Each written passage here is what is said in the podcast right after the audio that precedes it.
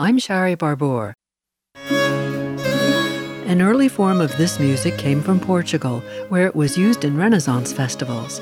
Its name refers to the frantic way peasants danced to it as it got faster and wilder.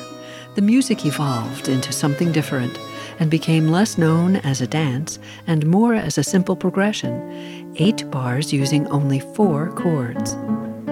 For over 350 years, composers have put their mark on it, adding harmony to the basic melody and changing the tempo. The slow, haunting tune always comes through. Modern musicians often rework it and play it on different instruments.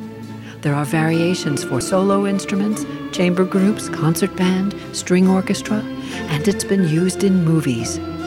Folia or La Folia. I'm Shari Barbour with the 60 Second Saga.